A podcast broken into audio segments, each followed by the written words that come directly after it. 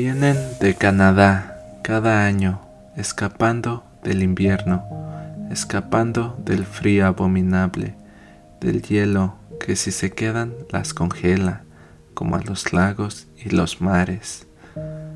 Escapando vienen de las hojas de maple, de la nieve blanca, vuelan miles de kilómetros, muchas se mueren en el camino de cansancio, de vejez, pero siempre con las alas revoloteando, así como celebrando a la vida.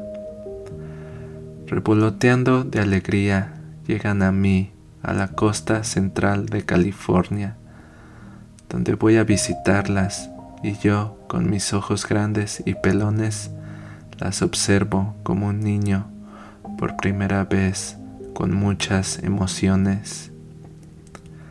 Les gusta la brisa del mar y el sonido que éste genera. Descansan en los árboles que las acogen como si sus hijas ellas fueran.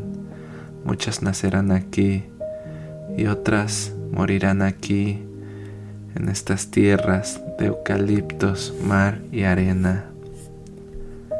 Se irán en unos meses cuando el frío se acentúe.